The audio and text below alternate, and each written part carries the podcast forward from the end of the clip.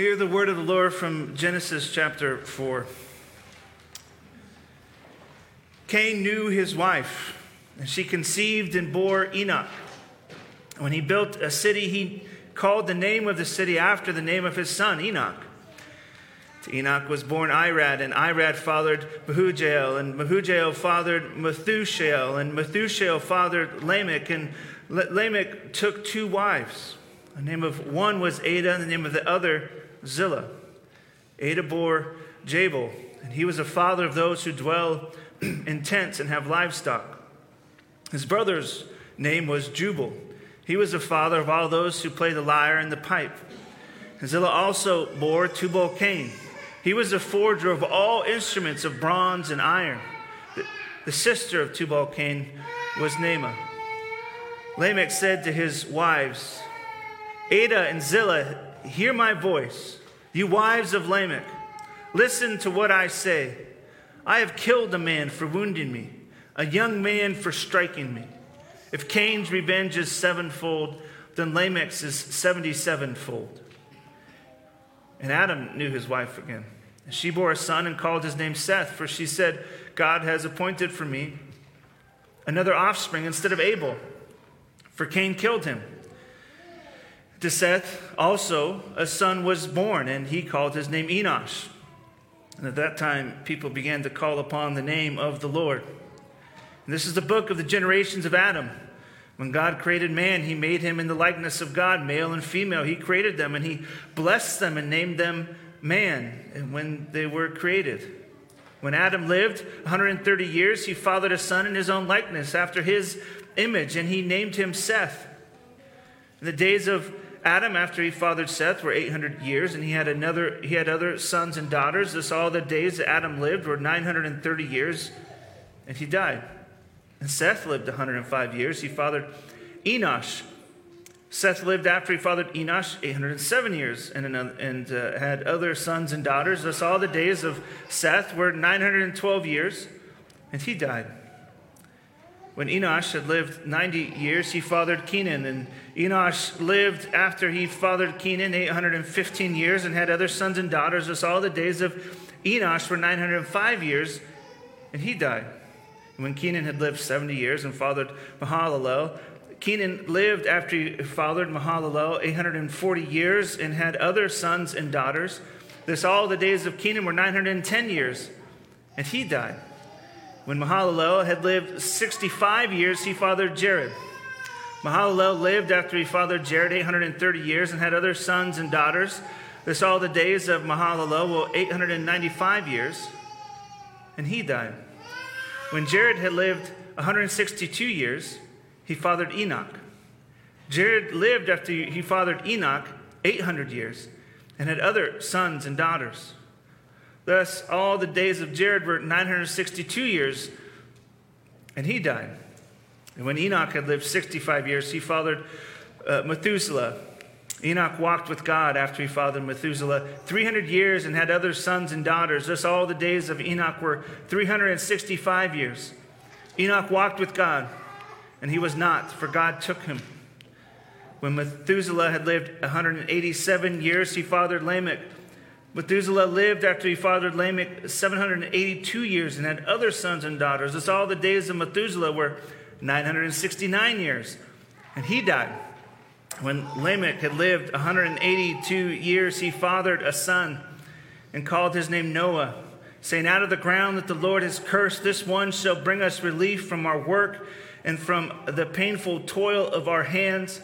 And Lamech lived after he fathered Noah 595 years and had other sons and daughters. This all the days of Lamech were 777 years, and he died. After Noah was 500 years old, Noah fathered Shem, Ham, and Japheth. The grass withers and the flower fades, but the word of our God will stand forever. Amen. You may be seated. Pray with me. God, we give you thanks for your word. Your word, which you promise does not return void, even in these lists of names. You are at work in and among and with your people. May these words bring us encouragement. May they strengthen our faith and our bond of love for you and for each other. In Christ's name we pray. Amen. Uh, so, you know, personal confession time. This is always where sermons get really weird when pastors start making public confessions. Uh, but, um, you know, I'm not sure that I have ever read a preface or a prologue to a book. Now, that might sound like sacrilegious, sacrilege to you if you're a big reader, like you have to read the preface or the prologue. You have no idea what's going on. But in my mind, I'm like, listen, if it was that important, then just put it in the first chapter of the book, because that's where I start, is in chapter one. I don't got time for prefaces and prologues. Um, and as much as, you know, if you're a big reader, you might be judging me right now. How dare you, Craig? I can't even be at this church anymore because of this confession. This is devastating to you. Uh, as much as you might judge me for that right now, I, I, think many of us, when we're reading our Bibles, this is how we treat genealogies. Uh, this thing I just listed is like, well, he's lived his thousand years, and then he had other kids, and he died, and he had kids, and he died. We get it. They had kids, and then they died. Um, and so we, we treat these, we can treat these genealogies as like, are these optional readings? Like, this is the place when you get to your Bible reading plan, you get to here, you get to other places in Genesis, you get to First Chronicles, and you're like, okay, we get it. There's people, they had people, we understand how this birds and bees things work. Let's move on to the next thing. Tell us something good. And, uh, you know, we think if we skip these readings, we wouldn't really miss anything. It's just this list of names. What's the big deal? You know, in fact, there was one commentary I was reading on Genesis. You know, I look at commentaries to get insights, pretend they're my own, tell them to you. And um, it's, it's, a joke. You know, don't do that. It's plagiarism. It's sinful. Uh, but I was reading one commentary, and they actually skipped. They didn't say anything about this chapter. I was like, come on. you can't just skip a chapter of the Bible because it's a list of names. You got to say something. And in the start of the next chapter, they said, hey, you know, uh, briefly read through that, skim through it, and, you know, pay attention to this, these two verses. I'm like, you, you, can't do that. You're supposed to tell me about this. You're supposed to help me. And, uh, but believe it or not, these genealogies, even what's listed here, they're not just an aside. They're not just a preface. They're not just a prologue. They're actually God's word. They're just as much God's word as the, as the Gospels, as the other scriptures that we read this morning, just as inspired as every other word. And I think maybe even more than that, I might argue this morning, well, I'm going to, uh, that these are some of the most important sections of Scripture, if you know what you're looking for. Because they teach us something powerful about the God that we worship and about His people. Or they, they help teach us about God's faithfulness, faithfulness to His promises, that He's going to do the things that He promised He would do. And what has He promised? Uh, the people that they're waiting for. Well, it's this promised seed that's going to come and deliver them from the wilderness, from wickedness, from sin. And, in pointing to God's faithfulness, the people are meant to be encouraged. To, to, these, these words are meant to encourage God's people. Listen, wait on the Lord. He might be slow in coming. It might be generation after generation it takes for him to come, but wait on him. He is bringing about his promises. He is faithful. To generations, he is faithful. You know, from one generation to the next, we actually might forget the promises of God. We might do a poor job of passing them down, but God does not forget. Even, even when people lived for thousands of years, He does not forget His promises from generation to generation. And as His people, this should encourage us that we can trust, we can wait on the Lord because He does not forget like we forget. He is trustworthy, He is someone we can wait on. You know, maybe you come here this morning, maybe you're waiting on the Lord for something. Maybe you're struggling to know is God still the faithful one that he claims to be? Are his promises still true? Is he still walking with his people? Well, there in these lists of names, you find your encouragement this morning. An encouragement to walk with God because he's the God who walks with his people. And to walk with God for us means that we, we trust him in the good and the bad and prosperity and in poverty, that we walk with God in all of life. And this is where, you know, life in the wilderness, we talked about last week, gets so challenging for us. Because it's hard to, to trust God, it's hard to walk with Him when He's slow, when He's slow to act, when hardships happen. You know, the natural thing for us is, you know, to find something else that's going to work maybe more quickly than God. As if to say, fine, God, you know, if, if, if, if uh, you won't help me right now, then I'm going to find something else that is going to help me. And we, this is what we do. But as we consider these two kind of lists of genealogies this morning, from Adam to Cain to Adam to Seth, and, and we, as we hear about God's desire to walk with his people, I think what this is going to show us is two things. One, that walking with Cain will lead you to death and unrest. And secondly, that walking with God will lead you to, to life and rest. Because God wants you to walk with Him. And so He gives us both this warning of, of where walking without Him leads us, and, and also this promise of where walking with Him leads us. And so, first, we're going to see that walking with Cain will lead you to death. Walking with Cain will lead you to death. We see this beginning here in verse 17. It says, Cain knew his wife. Um, I think we know what that means. Uh, she conceived and bore Enoch. And when he built a city, he called the name of the city after his son Enoch. And so the first lineage we find here is in the line of Cain. What we see here from the beginning of Cain's you know, wandering life is that even in his exile, uh, even outside the you know, exile under the punishment of God for murdering his brother, um, even, uh, even under the discipline of the Lord, Cain is still walking in disobedience. You know, when you discipline someone, you discipline them not just for the sake of discipline, because it's not fun. You discipline them so they come back to you, right? And, uh, but that's not what happens with Cain. Cain's heart is so hard that the discipline of the Lord doesn't work to draw him back. Because part of Cain's curse, if you remember, in, in chapter 4, was he was going to be a wanderer, it tells us. In chapter 4, in 412, we, we find that he's part of his curse is he's going to be a wanderer of the earth, that he's going to be a nomad. Nomads don't dwell in houses. Nomads dwell in tents, right? They have no place to call home except for the road. And what's the first thing we find Cain doing after he has a son? He builds a city. Doesn't sound like a nomad's life to me. Uh, he's defying God, open defiance to God. And in a way, what you find is Cain is trying to set up like an alternative Eden. Right? Eden was meant to be God's city on earth, that, that Adam and Eve were to work and expand over the whole earth. And what does Cain do? But he, he sets up a, a city, an alternate city, an alternate Eden. He's building his own kingdom.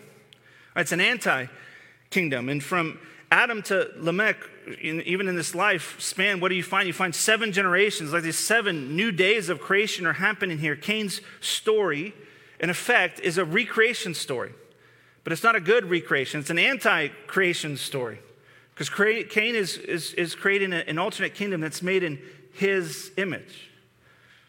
And ultimately, this is where walking with Cain does to us, right? Walking, or you could call it walking according to, to yourself and your own desires. This is where it takes you. It takes matters into your own hands. It says that walking with God is slow, it's painful. We don't, we're not sure if it's actually going to work, and so we just take it stu- uh, matters into our own hands. We, we just do it ourselves. And so the question is kind of turned. It kind of starts to point to even the reader, the listener. Where, where are you doing this in your own life? Where are you tempted to build your own cities? But what's so fascinating about the, the way of Cain or this way of self is that the very thing that it despises, which is it despises the patience of God to act and his righteousness, is actually the very thing that causes God to act and bless the line of Cain even in the midst of their wandering from him. And, you know, this is what we see here in this city that was built, a city that was built for selfish gain and motive, and to expand this selfish gain in this place of evil, what do we find? We find the building blocks of all cultures and the fathers of those building blocks in the line of Cain. Look back here, verse 20. This is kind of wild. And Adah bore Jabal, and he was the father of those who dwell in tents and have livestock. So Jabal is this guy, he's the father of those who have livestock. Now you might think, well, didn't Abel have livestock? Well, what, what the beginning of chapter 4 tells us that Abel um, uh, lo- looked after sheep. And so, but this word livestock here has this uh, idea that there's a much wider amount of animals that he is overseeing. He's not just one, uh, it's not just sheep, but it's sheep, it's goats, it's cows, it's, it's all the various kinds of livestock. And I think one of the things he's uh, is pointing out that in a, in a way, he's the father of business and commerce. Comes back to Jabal. Verse 21, find his brother Jubal. What is he the father of? He's the father of music and the arts. So all our music, even the instruments we play on Sunday morning, all of, all of those things have their their, their foundation in, in Jubal. Even the stained glass in this room has its roots with Jubal. And, and next, you see the third brother, Tubal Cain, in verse 22. And who is he? Well, he's, he's someone who forges bronze and iron, it tells us. What is someone who forges bronze and iron? But he's someone who creates technology, he creates things. Uh, he's, the father of technology and, and, all those advances. And you know, you can thank Tubal Cain's for your iPhones or whatever other kind of phone you use, it turns my text bubbles green. You know, that's Tubal Cain. He's the father of those things. And these are the building blocks of all cultures, aren't they? The arts, commerce, technology. These are good things. And these good things we see coming from this line of Cain. And there's this kind of hint that we're going to see actually throughout these first few chapters of, of, of Genesis is this idea of common grace, where, where God has a grace that's common to all who are here on this earth, where all humans have capacity to create and do good. And maybe you've wondered before how, how could a person who is so wicked uh, do something good? And God takes these things that were created from this evil line, and what does He do with them? But He actually uses these things to build His own temple, to construct it. There's bronze, there's irons in, these, in the temples. He, he's using the, these instruments that were created from this line to, to, to worship Himself with. And uh, the, the, very instruments used to praise the living God are come from the line of Cain. This is kind of profound truth you find that all good things find their ends in God. So even in this lineage of death, you find just this little hint of God's grace. His patience is at work. His common grace comes even in unexpected places, even in the sons of Lamech. Because Lamech is the most vile of Cain's descendants. In Lamech, you find the pinnacle of the evil that came from his line. And it says that, you know, although you see the grace of God at work in this line, the final quote here is not an accident here uh, in uh, verse 23. He is saying, although good can, can still come, can happen to you when you walk in the line of Cain, its end game is death, and you should not desire it. He says this in verse 23. Lamech said to his wives, Adah and Zillah, Hear my voice. You wives of Lamech, listen to what I say. I have killed a man for wounding me, a young man for striking me. First, before we jump into this, just a quick aside, because I think this is kind of important. What you find in Lamech is the first you know, polygamous relationship in the Bible. And so to say just a quick word about polygamy, you know, some people wondered, was does the Bible, can, is the Bible okay with polygamy? Because it seems like there's various people who have multiple wives. Is that okay? Well, the answer from Scripture is absolutely not. The Bible is not okay with polygamy. Actually, in, in every instance of polygamy, if you start going through Genesis, and we're going to bump into this as we study Genesis, is every relationship that is polygamous, uh, that polygamous relationship is the source of much tension in lives. It's the source of uh, much turmoil and bad things. Um, polygamy is never the source of joy in life in someone's relationship here. It's the source of turmoil.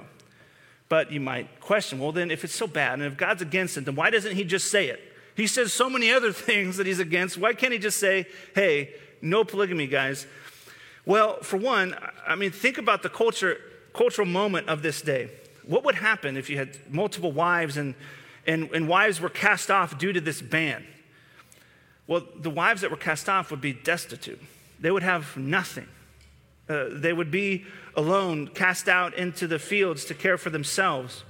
And so it wouldn't actually be loving and caring just to have a, a second wife, uh, to, for the second wife to just ban this, this polygamous thing that was happening. But what the gospel does is it actually embeds itself in culture in order to, transform it. It's not as top down as much as it's bottom up. And this is how we actually have a vision of the church transforming the world, right? By being here and being raised up and sent out, you can't help but bring the transforming power of the gospel to bear wherever you find yourselves in your businesses, in your workplace, in the coffee shops you start, in, the, in you know, being a, a, a judge or courtroom or you know, politics, all those things. The gospel will come out and it will transform from the laundry room to the coffee shops. So, so that's one reason why this wouldn't have been banned in that moment, is because it would actually been the most unloving thing to that second wife. She would have had nothing if she was, was just banished. Also, in the, in the New Testament, what is required of an elder? What is required of like peak uh, following God? Well, to be a one woman man, it tells us in, in 1 Timothy 3. So the Bible, I would say, is clear. Polygamy is not good. It's not what's intended. So don't, don't do it. That's my quick aside there. Back to Lamech. Um, you know, what we find about Lamech is Lamech is the last in the line, right, listed here uh, from, from uh, Cain. He's the seventh generation from Adam. It, this is the pinnacle of this line. And, and, what do we find in the pinnacle of this line? But we find that the, the true fruit of walking in the way of self, and walking in the way of Cain. And it says that that fruit is rotten to its core. Right? Lamech is a scoundrel here. What is he doing? He calls his wives, Wives, come to me, let me boast in my actions. And what is he boasting? He's boasting in his murder, saying, Listen, I killed a man for wounding me. And he says, A young man, which that young man really should be translated young child. We're talking like a 10 year old or younger child. And I killed this young child for striking me. This is awful. This isn't self defense that he's like boasting of, this is murder. And, uh, and what are his final words here in verse 24? He says this If Cain's revenge is sevenfold, then Lamech's is 77 fold. So not only is he boasting about murder, which is something his, his great father, Cain, didn't even do, like at least he had the decency to hide his murder. But what does he say? He says, I'm going to do it again. So I did it once, I did it twice, and I will do it again. My revenge is 77 fold. His thirst and his lust for evil up until this time is unparalleled. This is the fruit of Cain. This is the fruit of this city. And he is the final listed in this line to show the people listen, this is, you know, the people that are hearing this for the first time or us today, this is where walking in the way of self, this is where walking on your own, this is where building your own cities and your own kingdoms leads you. This is where taking vengeance for yourself leads you. Leads you to a place where your thirst for blood can never be quenched. When you take justice into your own hands, you cease to trust God who is working about his justice in this world, and there is no end to this path for you except for death. And just like, you know, very related to what we talked about last week in sin, and, and just like sin is is insidious in how it leads you down pathways that seem innocent but end in death. So we find this is what happens when you walk on your own apart from God. It leads you to a place where you'd murder children. Which, you know, begs a question. If this is so bad, and we all know this is bad, and everyone here would be against uh, murdering children, why do we go down this pathway sometimes? Why, why is this, this, the sin of Cain so tempting to us? Well, for one, you don't start at the end of the line, right? You don't start killing children. And so it, eh, there's a descent that happens into the Lamechness, and it's not fast, right? It's a slow descent. So that's, that's one. But secondly, I think we begin to descend down this pathway uh, because God's way is so slow. Uh, and this, is, this can be what is so hard about walking with God. It's God's time. He works over thousands of years, over generation, generation. This is like the smallest list of genealogies you're going to find in the Bible, right? Just look at First Chronicles. It's, it's deep, right? God's work is slow. And I, and I think uh, we start down this path because his way is so slow. And this can be, be what is so hard about walking with God that he, he works over time. And, and sometimes God in his providence will lead us down the, into the shadows of death. And we, like Cain, do not like living, living with dissonance in our lives. So, what do we do when we're walking down the path of death and the path of discomfort? Well, we jump to, to resolve and fix things as fast as we can, things that we can't possibly fix. Walking with Cain is saying, Listen, I'm the king of my own life. I will go my own way on my own terms. I will make my own rules. I'll listen to God sometimes, but only when it suits me and my own schedule. And we do this ultimately, I think, because we aren't sure that walking with God will actually work. Right? Can we actually trust his ways? If I'm not going to see the fruit of this thing in my own life, even, if my children's children might not even see the, the true fruit of, the, of, of walking with God in life, then can we really trust him? Are they really the best? Do they really lead to life? And Cain's ways can seem easier because they can kind of work at first, they can produce good things sometimes. But what we see here is it does not work in the end. And I think Psalm 23 begins to sum up what walking with God well, right? That although walking with God will lead you into the valley of the shadow of death, walking with God is the only way through it. It's the only way through death into life abundant, to a cup that's overflowing. The only way we get there is by walking with, with God, even in death, to trust Him, to hope in Him, even as we mourn. This is the way to life. And this is what you actually find in the line of Seth. You find a people that have, that have actually walked through the most unimaginable death and mourning that you can imagine to see light and life. So, the second thing we see here is that walking with God leads to life and to rest. And this life of walking with God, we see here beginning in verse 25, it says, And Adam knew his wife again, and she bore a son and called his name Seth, for she said, God has appointed for me another offspring instead of Abel, for Cain killed him. How the tables have turned here for Adam and Eve. You know, we, we last found them experiencing the pains of death, right? The, the most unimaginable tragedy of bearing your children. And where, and, and where do we find them here? What do we find them doing? I think we find them waiting on the Lord. They have walked through the valley of the shadow of death and they have not lost hope. They haven't lost their faith. I mean, look at the faith of Eve here, which says, God has appointed. Not, hey, look what we've finally done, Adam. We're going to rebuild our own kingdom, but God has done this. God has appointed this. She trusted God to bring about a better seed.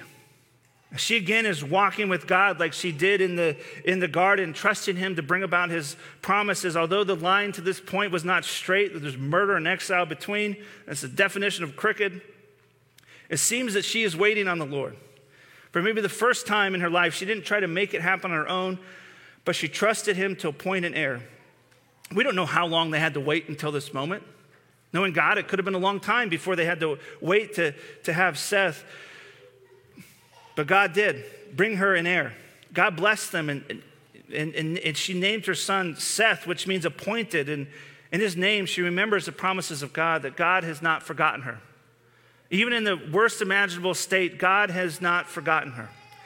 And the fruit we find here in verse 26 is they began to call on the Lord. At that time, the people began to call upon the name of the Lord. So the fruit of this patience is, is not just for their own family, but well, I guess all of it was their family at that time, but everyone starts to uh, call upon the name of the Lord. Faithfulness begets faithfulness.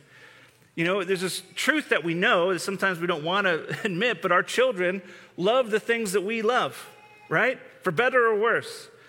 And because Adam and Eve waited on the Lord, now their children are beginning to wait on him. They're beginning to call on him. They trust him. He's one that's to be trusted. He comes through.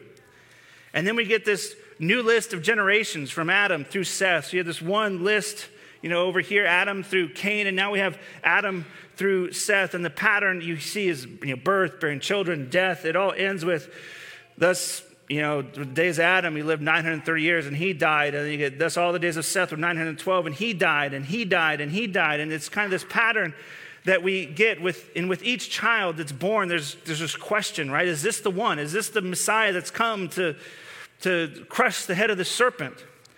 And, you know, is, is this the one? There's always a question about the seed, which this may seem funny to us reading this because we know like how long it took, but they didn't know that. For them, every, every child could have been the one, could have been the great serpent crusher. God is slow in bringing his promises. And this pattern continues until we get to, to Enoch in verse 24. And it says, And Enoch walked with God, and he was not, for God took him.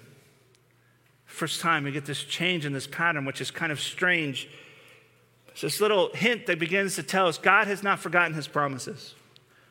Thousands of years have taken place between you know, Adam and, and now Enoch being taken. God has not forgotten his promises.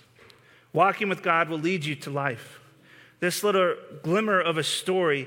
It says, walking with God will give you life. Do you want life? Walk with God. Is Enoch the Messiah? No. Is he the great serpent crusher? No. But it is a bright light and a pattern of death that says, keep walking with me. God is bringing his kingdom to bear. He is building his way. God is at work. It is slow, but it's happening. And what's interesting here is that, that if you were listing the genealogies side by side, Enoch is the seventh in this line. Right? Lamech was the seventh in, in his line, and where Lamech is the pinnacle of his father's line and death and vileness. So Enoch is the pinnacle of this line, right? Faithfulness, walking with God, trusting God. This is the thing that leads you to life. We're meant to kind of compare these two. God is showing his people walking with God is the way that brings you to life. It's the only way. And we're called to patiently wait on him. In a, in a way, the Cain, uh, the Cain Lamech is, is almost mocked in this line by Enoch. It's actually not just by Enoch, but then you find that, that a Lamech is, is born here in the, in the Seth line. And even his life, I think, mocks the life of the Cain Lamech, because how long did, did this Seth, Sethian Lamech live? So 777 years. It's not an accident. I think it's a play on numbers. He's, because of what Lamech said back in verse 24, right? That Cain's revenge is sevenfold and Lamech's is 77 fold. I think he's saying, listen, revenge does not get the last word. The line of Cain, although it might grant you immediate success, is not the one that wins out in the end. The line of Seth does. It's no accident. This is a longer list of names here in the line of Seth as well. It's saying that this one is greater. This is the greater one, the one that leads to life. And this leads to the last uh, listed here, which is Noah. And what does Noah's name here means? It means relief. It means rest. Walking with God is the way that leads you to rest. And it's the only way that can, because what do you find in Cain in his line? You find toil. And then this toil, you find curses upon curses. You have to build your, yourself. And if you have to build yourself, it means you have to maintain yourself. And when you walk with Cain, everything depends on you. It's just toil upon toil upon toil. But when you walk with God, what do you find? You find rest. Because who is sustaining you? You? No, it's God's the one that sustains you. God is the one who's building his kingdom through you. God, when you walk with when you walk with God, you can rest because you actually begin to understand who you are. You understand your place. You, how can you put your work down on Sunday to come and worship? Because you trust God. That your work doesn't depend on you after all, that, that we don't sustain ourselves. Who here doesn't long for rest? Who here does not long for relief from a world that's broken, from a world that, that is painful? Who doesn't long for these things? The noise of this world is everywhere. This world is taxing, and it can be so easy for us to think that we need to quiet this noise ourselves, and we need to build our own cities, and that we need to take our own vengeance. But rest is not something that you can manufacture for yourself. You know, your vain attempts at it will just leave you more exhaust, exhausted. The only place that we can find rest, true rest, is in God Himself. Seth couldn't provide it. He died. Noah, whose, name's, whose name means relief, he couldn't do it. He, he died. He wasn't the Messiah. This is why all this points to the one who did come in the line of Seth, generations upon generations away from this moment, Jesus. And why all these lineages in the Bible are important because in them, what you can do is you can trace the ever faithfulness of God. He is never thwarted from his ways. No matter how much sin came through the lineage of God's people, which there was lots of sin, just read Judges if you don't believe me. No matter all, through all of that, through all the wickedness, through all the judgment, he kept his promises. He kept his seed and he, it, through thick and through thin, he had not forgotten, forgotten his promises to bring about the seed that was going to come and crush the head of the serpent. And in Jesus, we find that man. Jesus, the second Adam, who restores his lineage and bears the curse, the great curses of humanity on himself on the cross. Jesus, the, the better Enoch, right? Enoch transcended death, but what did Jesus do? He didn't just transcend death, but he actually passed through the gates of death and stripped it of its power as he rose again. Jesus is the great restorer of the line of man who came to crush the head of the serpent and all evil and all evil's offspring. Jesus himself, who mocked the seed of Cain, you know, when he tells his, his disciples that you need to forgive seven times 77 things, seven times 77, I think he's referring back to this story. He's thinking of Lamech, who had to seek vengeance for himself, but in Christ we have our great avenger. He who took the guilt and the pain of sin on himself. Your sin has been dealt with, it has been avenged already. This is why you can actually forgive people. Because you don't have to avenge your own sin and people sin against you. Jesus has done this work for you. And he's come to give you relief from sin and all its effects of living in a sin torn world. And he bids you to come, rest. Lay your vengeance down. Lay your deadly doing down. Find your rest in me. Even though you may walk through the valley of the shadow of death, you need not fear, because I am with you, walking you know, Jesus' whole ministry is actually contained in his walking, his footsteps, and he bids us to come and walk with him. He invites us into life with him. And this is lineage, ultimately, I think, is teaching us to be a people at rest. Rest that God will fulfill his promises through thick and thin, no matter what's happening in life. God will be faithful to fulfill his promises. So rest in him. May we be a people who are so enamored by the faithfulness of God that we can't help but to rest in him. May we be a people who faithfully walk with God so much that our legacy is like Enoch's, that one day people will say about this church that it was around for such and such amount of years and they walked with God and they rested in Christ. Pray with me. Merciful God, we give you thanks for your word. Even these lineages in the scriptures that point us to your great faithfulness. That although we forget from generation to generation, you never forget your promises. That you will bring them to bear in this world and in our, and in our lives. Help us to believe when it's so hard to believe. Strengthen us to rest in you when everything inside us tells us to run and to work and to build our own cities. Help us to rest, to hope, to find our peace, to find our comfort in you and in you alone. In Christ's name we pray. Amen.